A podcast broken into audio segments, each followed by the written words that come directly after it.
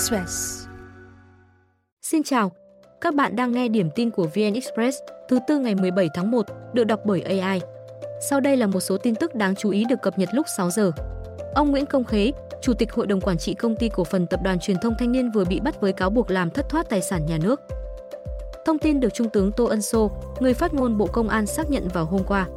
Cụ thể, ông Nguyễn Công Khế trong cương vị Chủ tịch Hội đồng Quản trị Công ty và ông Nguyễn Quang Thông khi là tổng biên tập có vi phạm trong quá trình triển khai dự án cao ốc văn phòng, trung tâm thương mại và căn hộ cao cấp tại khu đất số 151 đến 155 Bến Vân Đồn, phường 6, quận 4, thành phố Hồ Chí Minh.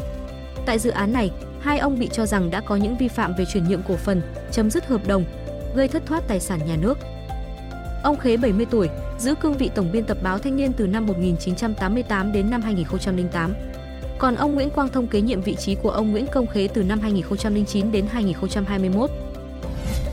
Chiều qua, để làm rõ hành vi phạm tội của các bị cáo trong vụ án tấn công hai trụ sở xã EA Cơ Tu và EA Tiêu, Tòa án Nhân dân tỉnh Đắk Lắk đã xét hỏi một số bị cáo liên quan. Phần lớn những người bị thẩm vấn đều có vai trò cầm đầu vụ án đặc biệt nghiêm trọng này, trong đó có Hát Nguyen Eban người phụ nữ được xác định là người đứng đầu, chỉ huy lực lượng Dega tại Đắk Lắk. Bà này có 8 con sinh năm 2003 đến 2012. Bà khai quen biết hai người lưu vong tại Mỹ qua Facebook, nhận tiền từ tổ chức này rồi lôi kéo nhiều người tham gia tổ chức khủng bố, thành lập nhà nước Dega, vận động đóng góp tiền mua sắm vũ khí, tổ chức tập luyện võ thuật để chuẩn bị khủng bố, phá hoại. Bên cạnh đó, Hatgun Eban cùng các tên cốt cán khác dụ dỗ, đe dọa, cưỡng ép nhiều người khác tham gia nhóm lính Dega. Nhóm hỗ trợ người thượng tại Mỹ thông qua ISOLNIE đã nhiều lần gửi tiền về cho Hatgun Eban để chi phí sinh hoạt và phục vụ cho các hoạt động của lính Dega. Đến đầu năm 2023, bà này báo cáo xin ý kiến các thành viên tổ chức nhóm hỗ trợ người thượng cho nhóm lính Dega thực hiện kế hoạch khủng bố trong nước, tấn công vũ trang, cướp vũ khí, phá hủy tài sản của cơ quan, tổ chức, cá nhân, giết cán bộ và người dân nhằm gây ra tình trạng hoảng sợ trong công chúng. Trong khuôn khổ chuyến công tác tham dự hội nghị diễn đàn kinh tế thế giới tại Thụy Sĩ, hôm qua, Thủ tướng Phạm Minh Chính đã chủ trì tọa đàm với các doanh nghiệp toàn cầu về hợp tác phát triển trí tuệ nhân tạo, công nghệ ô tô, chip bán dẫn và hệ sinh thái liên quan các ngành này. Để phát triển các lĩnh vực này, Việt Nam sẽ tiếp tục đẩy mạnh ba đột phá chiến lược gồm hạ tầng chiến lược, đào tạo nguồn nhân lực chất lượng cao và hoàn thiện thể chế. Thủ tướng cho biết, chiến lược phát triển kinh tế xã hội 2021 đến 2030 của Việt Nam đã xác định rõ, huy động mọi nguồn lực, phát triển nhanh và bền vững trên cơ sở khoa học, công nghệ, đổi mới sáng tạo và chuyển đổi số.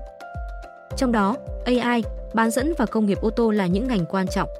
Ông cũng khẳng định, Việt Nam đã ban hành chiến lược phát triển trong lĩnh vực AI, xây dựng các trung tâm dữ liệu quốc gia kết nối với các trung tâm dữ liệu của các bộ, ngành, địa phương.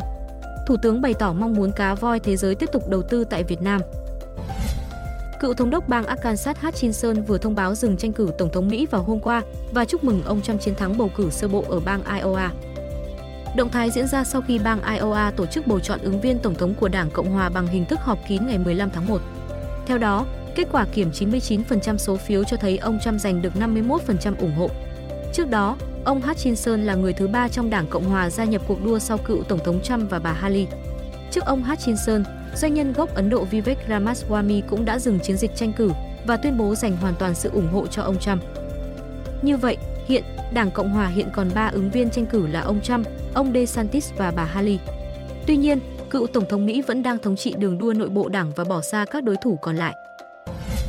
Khoảng 15 giờ 30 phút hôm qua theo giờ Hà Nội, phi cơ Korean Air của Hàn Quốc A330 va chạm với máy bay hãng Hong Kong Cathay Pacific khi đang chuẩn bị để khởi hành ở sân bay Hokkaido, Nhật Bản.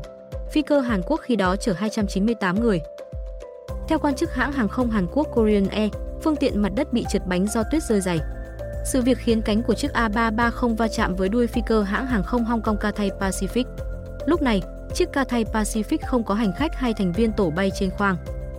Hiện, Hokkaido Airports, đơn vị quản lý sân bay, chưa bình luận. Riêng hai hãng đều không công bố thiệt hại.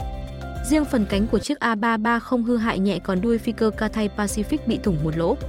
Trước đó, tỉnh Hokkaido đang hứng chịu thời tiết lạnh giá, với cảnh báo tuyết rơi dày đã được ban bố tại một số thành phố. Ít nhất 46 chuyến bay phải hủy trong hôm nay vì lý do thời tiết.